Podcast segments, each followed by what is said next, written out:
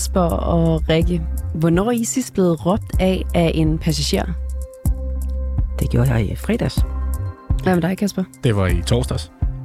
Og I er jo altså ikke alene. Hele 77 procent af de kontrollører, vi blandt andet møder i tog, metro og S-tog, har oplevet det, de beskriver som et verbalt overfald inden for de sidste tre måneder. Det viser en ny undersøgelse, som Dansk Jernbaneforbund har foretaget blandt sine medlemmer. Og næsten hver femte i den her undersøgelse fortæller, at de altså også er blevet udsat for et fysisk overfald inden for de seneste tre måneder. Findes der realistiske løsninger på de her overfald? Det spørger vi manden bag undersøgelsen om. Jeg ved, at nogen blandt andet har forsøgt med japansk selvforsvar lige frem. Men først så skal vi altså høre, hvad Kasper og Rikke har været udsat for som kontrollører i metroen i København. Det er reporterne i dag. Jeg hedder Ida Gavnø.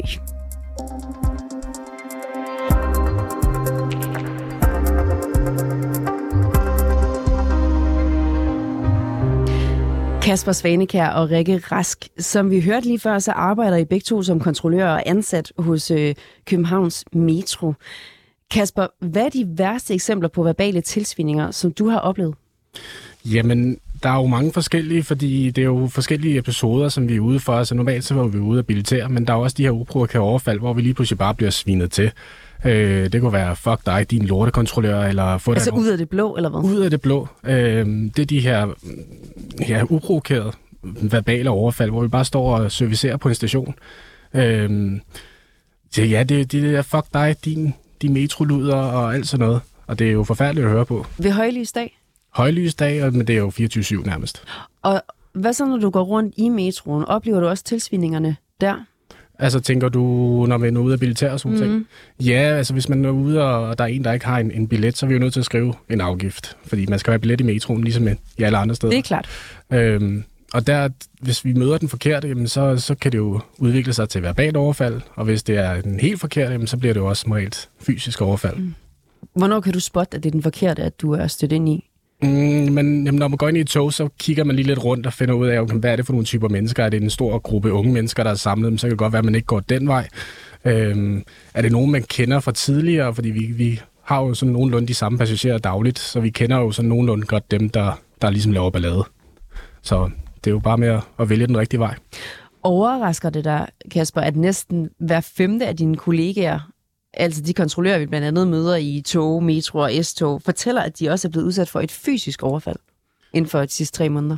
Altså, jeg synes, det er skræmmende, fordi vi laver, altså, vi, det er jo bare et arbejde. Vi er ude og for det første servicerer vores, vores passagerer, tje- tjekker, at de har en billet og siger, jamen, tak, tak fordi du køber en billet, og have en rigtig god dag.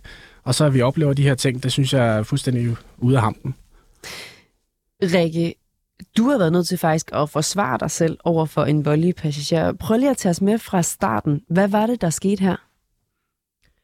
Øhm, vi står på Islands Brygge og venter på, at metroen kommer. Der står en herre og øhm, urinerer op af vores billetautomat. Og det gør opmærksom på, øh, kalder vores kontrol og beder dem om at få nogen ud til at gøre rent. Mm. Min kollega går ind i toget, og jeg følger selvfølgelig efter. Vores passagerer taber så en af de her øredutter, som unge mennesker primært går med, når de lytter til musik. Og den øh, taber han imellem perronen og toget.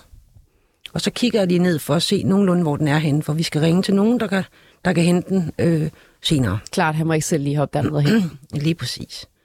Øhm, nu ved jeg, at denne her passager er en, vi kender, så jeg kigger på ham og det er oh no. Og at trist over, han har, han har tabt den. Det er da ærgerligt. Det er super ærgerligt. Da han så går forbi mig ind i toget, så slår han mig lige for bejen. Han slår dig. Ja. Hvordan der- slår han dig? der Puffer til mig. Og så tænker jeg, hvorfor slår du mig? Og vender mig om og spørger ham igen. Han ignorerer mig, og jeg tænker, øh, okay. Så står min kollega derinde og spørger ham igen, og de begynder lidt at diskutere. Og han bliver enormt grov, ham her. Passageren. Toget kører mod Christianshavn, og de to diskuterer videre. Øhm, og han er meget højlydt, øh, meget ubehagelig, vores passagerer. Så min kollega tager, tager, tager, fat i ham og sætter ham ned på, så han kan sidde ned. Øh, Hvordan er han højligt? Råber han, eller hvad, hvad siger han? Han sviner os til. Øh, Hvad siger han blandt andet? at vi ikke skal blande hans, i hans arbejde. Han skal være, når han bare går ind i toget, så gjorde han jo ingenting og sådan noget. Hvor min kollega bliver ved med at sige, du slog min kollega. Hvorfor gjorde du det? Og så starter han med at benægte. Øh, okay, det må du selv om. Men da han så bliver ved med at råbe og skrige, får vi sat ham ned, ligesom for at få lidt ro på ham. Men da min kollega sætter ham ned, tager han ligesom fat i ham, og så tænker jeg, det her, det kan godt ende galt. Så jeg går ligesom over og blander mig og siger, drenge, kan vi ikke lige få styr på det her? Og så vender han sig om, og så spytter han mig lige i hovedet. Han spytter dig i hovedet? Ja. Hvordan reagerer du? Først så bliver jeg sådan lidt, øh, hvad? Og så begynder jeg bare at gå baglæns, fordi at jeg er gal. Altså, du kan gøre mange ting, men spyt mig i hovedet, det synes jeg måske lige... Der, der, der er min grænse. Mm. Du må gøre mange ting, men, men du må ikke spytte mig i hovedet. Øhm, så rammer vi Christianshavn. Øh, alt mens jeg står ligesom og bruger at tørre mit ansigt, så tager min kollega fat i ham og får ham ud af toget. Øh, og så spytter han efter min kollega. Alt imens vi har, har kun, altså fået fat på vores kontrolrum og, og få gjort de ting, vi nu skal gøre. Mm. Øh, og politiet er også på vej på det her tidspunkt. Så det er rigtig fint. Øhm, men han er super ubehagelig. Og han råber og skriger også det toget tager, øh, tager fra Christianshavn og videre.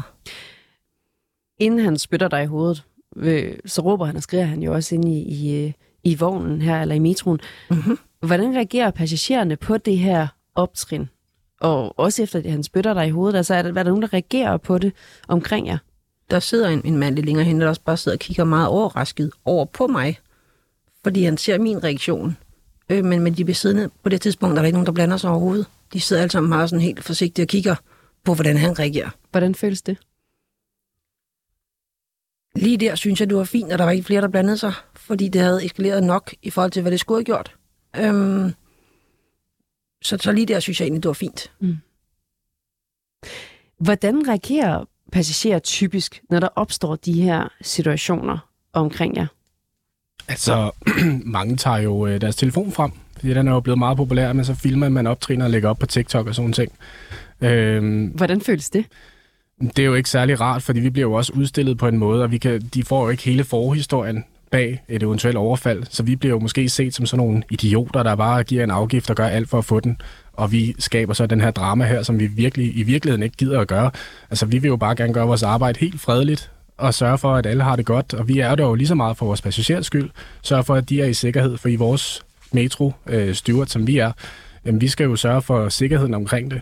Vi skal sørge for, at vores passagerer kommer sikkert frem fra A til B, og det er jo vores fornemmeste opgave. Siger du nogensinde noget til de her folk, der begynder at filme, hvor du ikke har kontrol over, om du bliver udstillet på TikTok, eller bliver en joke et sted for dem? Mm, jamen, altså, det eneste, man kan jo bede dem om, at lade være med at filme, fordi det er jo ikke særlig rart, at man bliver filmet og lagt ud på de sociale medier. Øhm, men vi, vi gør ikke så meget, fordi vi har de her voldsforbyggende retningslinjer hos os, som gør, at, at vi helst skal bare trække os fra, fra alle situationer, hvor der opstår en konflikt. Så på jeres arbejde, der bliver I, I risikerer at blive råbt af. Rikke, du prøvede at blive spyttet i hovedet. I, I ved, at jeres kollegaer også blev udsat for, for, du blev udsat for, for et overfald, eller du blev slået efter, Rikke. I ved, at andre kollegaer også bliver overfaldet. Hvordan påvirker det jer på arbejde, at I ved, at den her risiko er der, når I, I træder ind i metroen? Altså, jeg kunne godt tænke mig at være mere sikker. Øhm, jeg synes, det er rigtig ærgerligt, at, at folk opfører sig sådan over for andre mennesker. Øh, så jeg prøver at være den person ude i verden, som jeg gerne selv vil møde. Mm. Og det kunne være rigtig fint, hvis andre også gjorde det. Ja, jeg vil sige, jeg går ind til en, en hver arbejdsdag øh, frisk. Altså, der, jeg glemmer alt det gamle, og så, så satser vi bare på, at det bliver en god dag. Men det ender som regel sjældent sådan. Kan du godt det? Læg det fra dig og tænke, okay, det er lørdag aften, jeg skal ned i metro nu og kontrollere. Du, der er ikke noget i dig, der sådan bliver nervøs på forhånd og tænker sådan, åh oh, nej, nu er det lørdag aften. Hvis det er en fredag, lørdag nat, hvor jeg arbejder, og man godt ved, at der er fulde mennesker rundt omkring og på, på andet end bare alkohol, jamen, så ved man jo godt, at chancen er der. Og det kommer højst, højst sandsynligt til at ske. Men det handler jo bare om at prøve at se det positive i det, og, og ligesom, ja, bare udstråle, at man er glad for at være der, selvom det måske ikke er svært til tider. Er der andre eksempler på ting, I bliver udsat for, som ikke er decideret voldelige, men, men stadig er grænseoverskridende, ligesom det med at blive filmet? Ja, altså, jeg havde øh, i vores jobfunktion, der skal vi også tømme tog, hvilket vil sige, at ude på Vestamager, der skal vi tømme toget, fordi det skal ud til rengøring eller noget vedligehold. Og der havde vi en, øh, en sovnepax en lørdag nat, Øhm, en sovende pax? Ja, en sovende pax. En sovende passager. Vi mm. kalder pax, eller passager for pax. Mm. Øhm, og det, der så sker, det er, at vi, vi får ham op og får ham ud på stationen, og vi er tre kollegaer på det tidspunkt, og den ene, som er en kvindelig, ældre kollega, prøver så at guide ham videre til den næste tog. Øh, han begynder så at flyne fuldstændig ud og svine os til på engelsk. Øh, fuck you, fuck off og, og alt sådan noget. Og til sidst så ender han med at, at trække ned i bukserne, og så hive hans, hans penis frem. Øh, det er også nogle ting, vi oplever derude. Sådan en blufærdighedskrænkelse. Hvordan håndterer I sådan noget her? Jamen, Lige præcis den her situation. Hvad gjorde I? det er jo mærkeligt, ikke? Fordi man står sådan i chok og tænker, wow, okay, gjorde han virkelig det? Øhm, på det tidspunkt havde vi tilkaldt politiet, så det var jo bare et spørgsmål om tid, før politiet kom frem. Og de kom også frem, og han kom også op og slås med politiet. Så det er bare, det er sådan nogle typer mennesker, vi også har kørende rundt derude. Øhm, og det er dem, vi skal være bedre til ligesom at holde os fra, hvis vi skal undgå det her. Men det er også bare umuligt, fordi som sagt, de fleste er også uprovokeret. Er der nogle situationer eller konflikter, hvor I ikke føler jer rustet til at håndtere dem? Det synes jeg egentlig er ret svært. Øhm, jeg tror, det kommer an på, det er meget fra person til person. Øhm, når du går ind i toget, selvfølgelig spotter du lige, hvem, hvem der er rundt om. Øh, men så er der også dem, som, som rejser sig som herre for Danmark, som du ikke er forberedt på. Og der bliver du egentlig mere overrasket over, end dem, du er vant til, råber af dig. Hvad, så de råber også, altså, altså ældre mænd og kvinder, som egentlig De er ganske ud. ordentlige ja, og nydelige altså. ud, de skal også ud. tror du, tror du, jeg snyder, så finder de kortet frem og skælder ud på den måde? Jamen, nej, jeg tjekker bare, at det er alle, der skal tjekkes. Og det er ikke, fordi du ligner en bandit eller noget. Alle skal have tjekket deres billet, når de kommer ind. Hvor ofte blander de øh, passagerer, der sidder om, omkring det her scenarie, så i det, der sker? Sjældent. Altså, det er meget sjældent, at de kommer op og ligesom hjælper til, hvis, hvis vi bliver overfaldet fysisk. Jamen, der er ikke nogen, der sådan rigtig træder til og hjælper os, som man ellers vil håbe, nogen gjorde en gang imellem. Fordi det er jo meget, vi er meget isoleret, i specielt i kørende tog, hvor der er lukket døre mellem stationerne. Altså, vi kan jo ikke komme væk. Altså, vi, vi skal jo prøve at trække os så vidt muligt. Men i, i tog med lukket døre mellem stationer, der, der er bare ikke nogen mulighed for os at trække sig. Mm. Og det er der, hvor man godt kunne bruge noget backup, altså fra de andre passagerer engang imellem. Øhm, Hvad skulle det for eksempel være? Hvad vil du ønske, hvis du helt selv kunne vælge, at folk faktisk ville gøre? Altså, de skal jo ikke blande sig fysisk eller noget, men de, de skulle gøre opmærksom på dig selv. Enten råbe op og sige, hey, stop, eller et eller andet. Fordi som regel, når nogen råber op, at man skal stoppe, jamen, så tænker man sig lige over en ekstra gang. Og det, det kunne være meget rart. De skal ikke blande sig fysisk, fordi det, det ender bare ud i, i noget værre rod. Bare hellere råbe op og sige, hey, stop nu det der, eller et eller andet. Rikke, hvordan så du gerne, at, at passagererne reagerede, når de her optrin sker? Altså, jeg har været så heldig i de situationer. Der har været noget i, i tog, der har været andre passagerer. De har, der er nogle, nogle unge fyre, der ligesom er rykket tættere på, for ligesom at beskytte mig. Og det hjælper dig. Og det, det, ja, Så de behøver ikke sige noget, men bare Nej, det, at de bare- ligesom reagerer ved at flytte sig der. fysisk. altså fordi, hvis de, jeg ved, de bliver der, de, at- så virker det lidt som om, de har også min ryg. Og det er ret fint. Mm. Øh, hvor andre, de er også, jamen, jeg skal ikke nå den der, så rejser de op og går den anden vej, ligesom, jeg har ikke set noget. Og det synes jeg er lidt ærgerligt. Jo flere du ligesom bliver stående, eller bliver siddende og observerer det, der sker, så kan man også føle sig lidt mere tryg. Hvor ofte sker de her ting for jer? Altså overfald Mm, overfald, verbal overfald, Verbal fysisk overfald. overfald, ja. dagligt. Også så der, nikker. Ja. Føler I jer svigtet af jeres medborgere over, at det her det sker på daglig basis? Jeg synes, det er skræmmende, at man ikke tænker sig lidt mere om. At man ikke... Øh, altså, jeg, når jeg går ud i det offentlige, så vil jeg jo gerne behandle folk, som jeg gerne selv vil behandles. At der så er nogle mennesker, der, der vælger at, at ikke tænke den vej, det synes jeg er skræmmende, fordi det er jo ikke bare få mennesker, det er jo faktisk rimelig mange, der gør det her. Fuldstændig enig. Når du går ud, så behandler du andre mennesker, som du gerne selv vil behandles. Kan I nogle gange forstå, at folk reagerer, som de gør? Altså, at der er nogen, der kan finde på at blive vrede over, at I vil give dem en, øh, en bøde. Selvfølgelig. Ja, men igen, du skal have dine ting klar. Du skal have, altså, du skal også betale husleje. Altså, jeg mener, hvis du ikke betaler husleje, så kan du ikke blive boende, hvor du bor. Hvis du kører toget, så skal du have en billet. Har I en bøn til medpassagerer, hvis de oplever, at togpersonalet er i konflikter? Hvad er det bedste medpassagerer kan gøre? Rikke, du nævnte det med at sætte sig tættere på. Ja, vær opmærksom på, hvad der sker rundt om dig. Øhm, hvis de så bare bliver siddende i nærheden af mig, de, igen, de skal ikke være med fysisk. Øhm, men hvis de lige er- med på at sige, okay, det her skal vi lige være opmærksom på, det kunne være rigtig fint. Så man ligesom føler sig lidt mere tryg, i stedet for at du står og bliver tilsvinet af nogle, nogle, nogle mennesker, som du ikke har nogen chance for at i princippet komme væk fra. Og du står i et tog, der kører, så ville det være fint, hvis der sidder nogen derinde og lige er opmærksom på, at hvad der er, der sker. Jamen, jeg er enig. Deres til, til, tilstedeværelse er det vigtigste. Altså bare, at de er i området. Øh, fordi der er jo som sagt nogle gange, at vi, vi ikke øh, kører to og to sammen, så vi har ikke en kollega lige i ryggen, der kan hjælpe. Så derfor er det også meget rart, at de engang kan træde lidt til ved at bare være der. Er I blevet rådgivet i, hvordan I skal håndtere de her situationer, når de opstår? Så vi har fået, når vi bliver ansat, et konflikthåndteringskursus, som er super fint, øhm, som hjælper os et, et godt stykke hen ad vejen.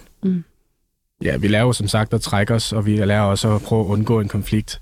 Men så er der jo så der, hvor konflikten allerede er i sit røde felt, hvor vi ikke kan nå at nedtrappe situationen, hvor vi simpelthen bare er nødt til enten at, at stikke af fra situationen, eller, eller prøve at se, om man kan nedeskalere det på så meget som muligt. Men de her uprovokerede overfald, hvor vi allerede er oppe i det røde felt, hvor vi ikke har mulighed for at bekæmpe et eventuelt overfald, jamen, der er løbet kørt. Hvem er det, der har ansvaret for jeres sikkerhed? Udover dem selvfølgelig, der direkte foruretter jer altså vores sikkerhed, øh, selvfølgelig, det er jo øh, vores arbejdsplads, øh, du ved, deres måde at, at have tiltag på, men derfor synes jeg også, at de konflikt, altså de her Ja. Voldsforbyggende ja, retningslinjer. voldsforbyggende retningslinjer ligesom er, er gode, fordi det er jo også en guideline til, hvordan vi kommer sikkert hjem. Og dem har de jo, og dem skal vi også følge til punkt og prikke, fordi altså, deres ønske er jo, at vi kommer sikkert hjem, så vi også kommer på arbejde i morgen og dagen efter. Altså det værste er jo, hvis de får en sygemelding for eksempel, eller der kommer også noget til.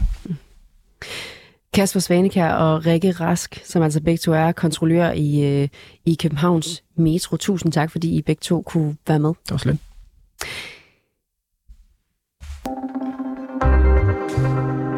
Vores reporter Peter Marstal var på hovedbanegården i Aarhus i går for at spørge tilfældige tog- og lokomotivførere, om de har oplevet fysiske eller verbale overfald. Og det havde langt de fleste. Jeg stiller et hurtigt spørgsmål. Har du nogensinde oplevet verbal eller fysisk vold, øh, mens du er på arbejde? Ja, verbal, ja. Verbal vold, hvad har du oplevet? Blev kaldt en idiot og et svin, Hvorfor blev du kaldt det? fordi jeg gav ham ham min afgift, han har ingen billet. Hvad skete der så? Så krøllede han øh, afgiften og smed den i hovedet på mig. Du hvad, jeg er så vant til, at det går ind af det ene øre, og så ud af det andet. Og det er bare en af mange oplevelser. Det er nogle stykker, ja. Nu har jeg kun været øh, kontrollør i om knap et år. Men øh, der har været nogle stykker, ja. De kan kalde mig, hvad de vil. Altså, jeg er pisse ligeglad. Du har aldrig oplevet, at nogen bliver fysisk over for dig. Nej, det har jeg ikke. Nu har jeg også størrelsen med mig jo. 1,76 og små 100 kilo. Er det noget, dine kolleger også har oplevet? Ja da, helt sikkert. Også øh, fysisk. Ja. Hvad, hvad er de øh, melder om så? Nogle har fået taget kvælertag på sig, og andre er blevet sparket og spyttet på. Er det noget, der er sket inden for de seneste øh, tre måneder? Okay. Er, er det her hverdag for jer, eller hvad? det bliver værre og værre, lad mig sige sådan. Er det noget, du også har oplevet? Det har vi alle sammen. Altså mindre, mere eller mindre. Ja, alle. Både verbal og fysisk? Ja, det gør vi. Og det, det sidder jo i os, ikke? Men øh, jeg er nødt til, at jeg skal køre. Ja, okay. Jeg vil bare spørge, om du nogensinde har oplevet fysisk eller verbal overfald, øh, imens du har været på arbejde. Altså, øh, ikke, det er længe siden, men øh, ja, Hvornår var det? Det kan jeg sgu ikke huske. Det kan jeg ikke huske. Var det et fysisk eller verbal overfald? Det var verbalt. Hvad, hvad blev der sagt til dig? Jamen, grim ting. Det- men, men det har jeg prøvet, ja. Og det kender også mange af mine kollegaer, der har. Især dem, der går rundt og tigger billetter. Det er nok mere dem. Fordi jeg er logofører, så øh, vi er med lidt mere afskærmet, end de er. Kan du sætte nogle ord på, hvad det er, de oplever? Ej, men der har været overfald også i vores tog. Kører jo øh, alt det her med i det midtjyske. Altså det er øh, op over Langå til, til Struer, og det er ned til Herning, den vej over Skanderborg, Silkeborg. Hvornår er det seneste overfald er foregået? Ej, det kan jeg ikke huske, Kalle. Det kan jeg ikke. Er det inden for det seneste år? Ja, det er det. Inden det seneste halvår? Ja, det er det også. De seneste tre måneder? Nej, det, det kan jeg ikke huske. Fortæller dine kollegaer, at, der er, at de oplever fysiske overfald på dem? At, at folk bestemt. faktisk lægger hænder på dem? Bestemt også, de bliver slået. Ja, spyttet på. Er det noget, der er sket inden for de seneste tre måneder? Eller? Ja, det er det helt sikkert. Hvad, hvad, hvad fortæller de så, der er sket? Altså, hvad, hvorfor bliver de spyttet på? Jamen, de bliver, jamen det er jo selvfølgelig det, er, fordi folk tænder af og, og når man siger, at de skal, at de skal se billet og så videre, ikke? så de har ingen billet, jamen så skal de jo have en afgift, ikke? og så tænder de fuldstændig af.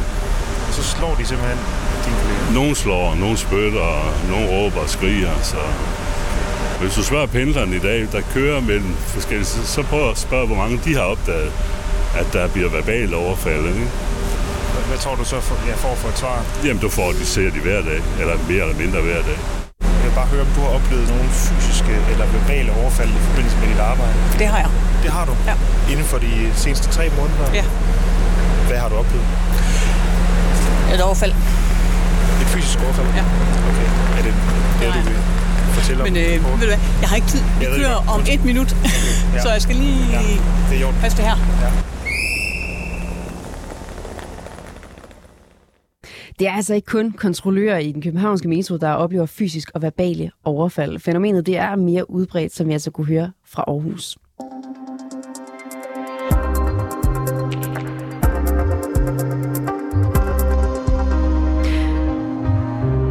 Simon Bauer, kommunikationschef i Dansk Jernbaneforbund. Velkommen til. Mange tak. I er fagforeningen for blandt andet kontrollører og lokomotivfører, altså for folk som Kasper Svanekær og Rikke Rask, som jeg havde i studiet lige før. Ifølge jeres nye undersøgelse blandt jeres medlemmer, så har godt 17 procent oplevet fysisk overfald, mens at de er på arbejde. 77 procent har oplevet verbale overfald. Kan I sikre, at jeres medlemmer ikke bliver udsat for vold og verbale overfald? Øh, det, det kan vi som fagforening ikke sikre, nej. Øh, det er også øh, i virkeligheden øh, deres arbejdsgivers øh, ansvar at sikre, at der er et ordentligt arbejdsmiljø, hvor at man øh, kan gå på arbejde trygt og, trygt og sikkert.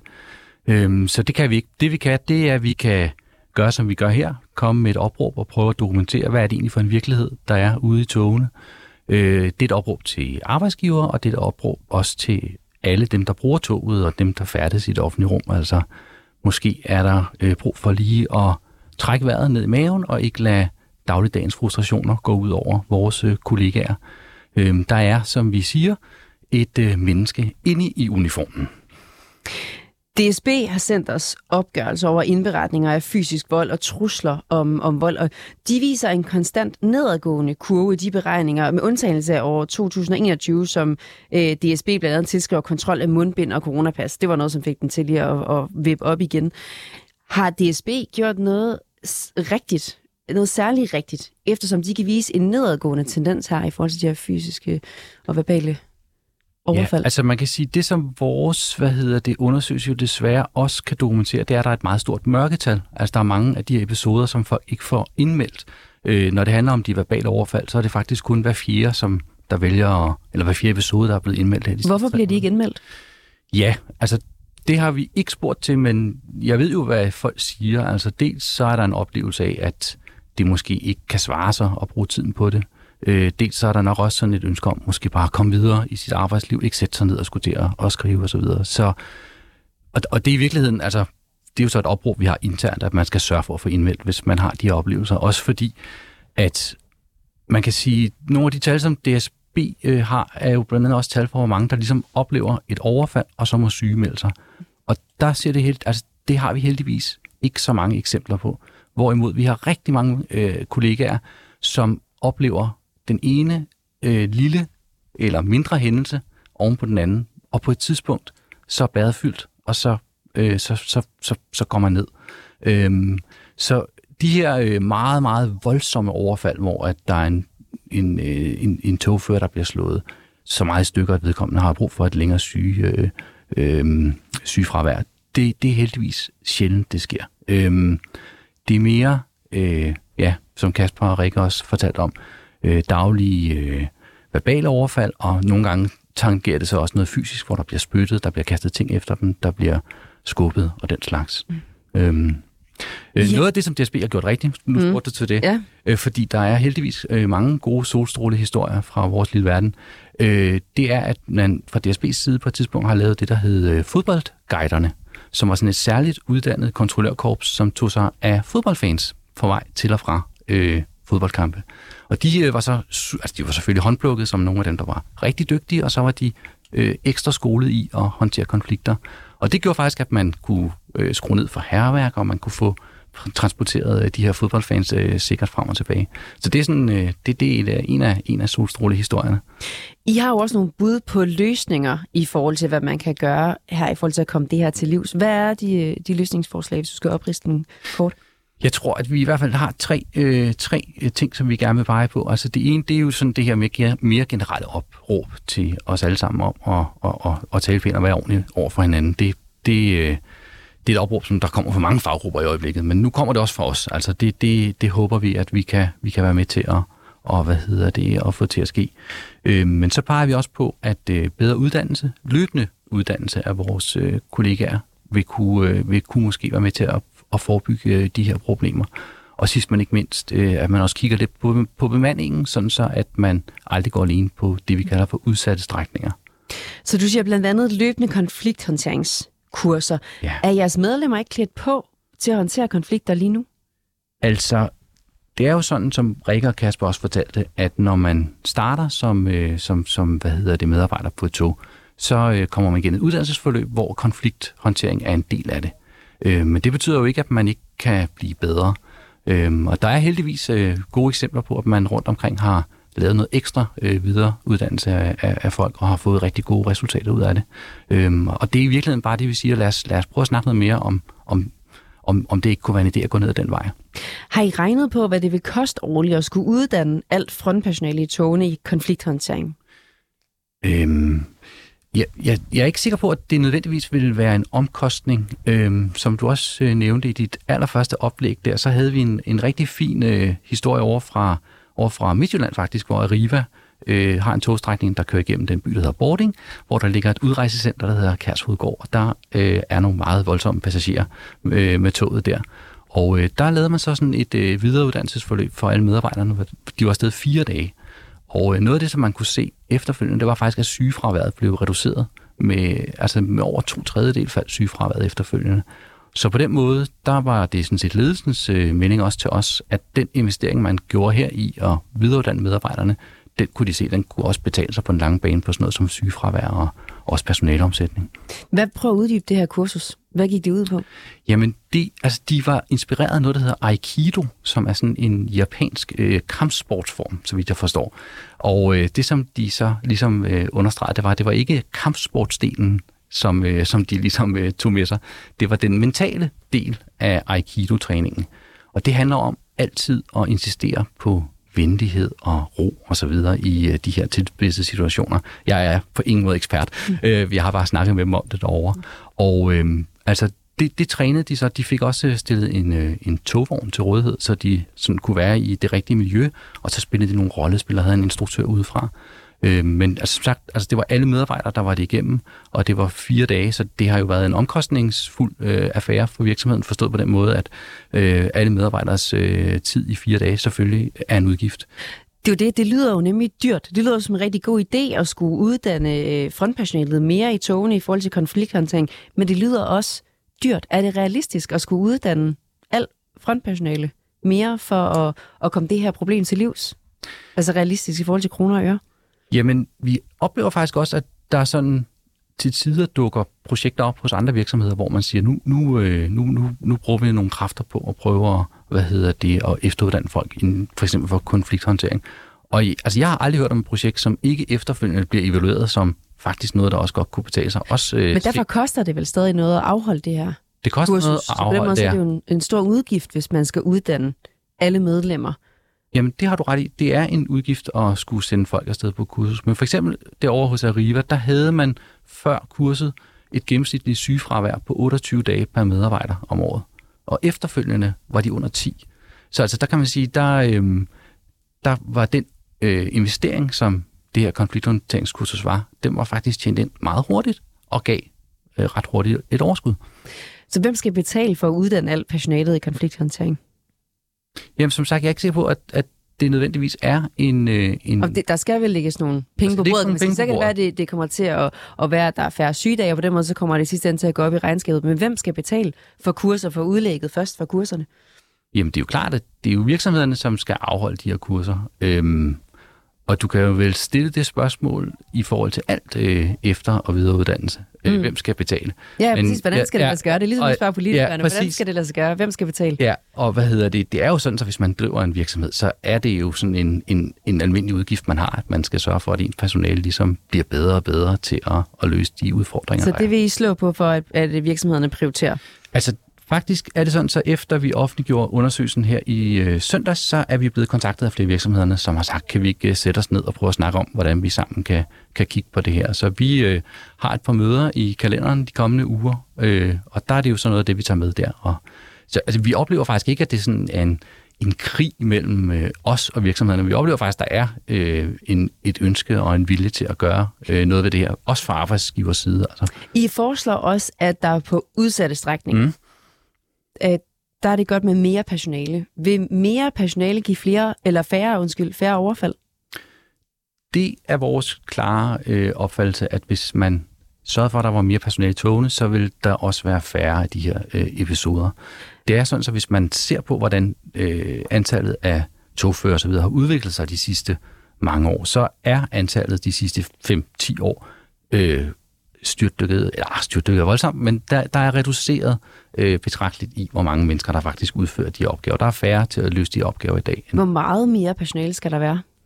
Jamen, altså det er måske svært at sådan, øh, sige, at man skal gå 10 eller 15 procent op. Det må man have en dialog om, øh, arbejdsgiver og arbejdstager. Hvor er det? Det kan også være, at man kan planlægge arbejdet på en anden måde, sådan så at man ikke går alene, men man går to og to, og så er der så andre tidspunkter, hvor der ikke er nogen.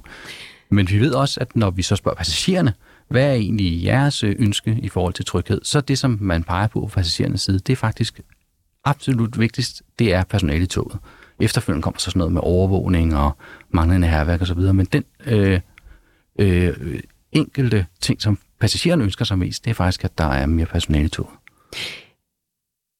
Dansk øh, Jernbaneforbunds formand, Preben S. Pedersen, har, har sagt om problemerne her, øh, som er blevet vist i jeres undersøgelse. Der har han sagt, at vi skal sammen sige fra, når vi oplever noget, der ikke er i orden. Har medpatienterne i togene et ansvar for at hjælpe togpersonalet i konflikt? Det synes jeg måske vil være at, at stramme den og sige, at man havde et medansvar for at hjælpe dem i konflikt. Altså, jeg kunne godt forestille mig, hvis jeg sad i tog, hvor der foregik noget meget voldsomt, jeg heller ikke lige var den, der sprang op og lagde mig imellem. Men jeg tror, man skal se det som sådan en mere øh, generelt appel om, at vi sammen øh, prøver på at, at sige til hinanden, at det her, det, det vil vi ikke finde os i. Mm. Altså, i øjeblikket kører der jo også en stor øh, kampagne i øh, supermarkederne, som HK har lavet sammen med Selling Group, hvor man også opfordrer kunder til at tale nogenlunde ordentligt og pænt til, til, til personalet der. Og det er lidt samme, øh, samme øh, opfordring, som kommer fra vores formål. Lad os prøve at, prøve at tænke over de her ting og være ordentlige ved hinanden. Simon Bauer, som altså er kommunikationschef i Dansk Jernbaneforbund. Tak fordi du kunne komme i studiet. Selv tak. Bag indslaget her, der var Peter Marstal, der var Toge Gribing, Mille Ørsted redaktør, og jeg hedder Ida Gavnø.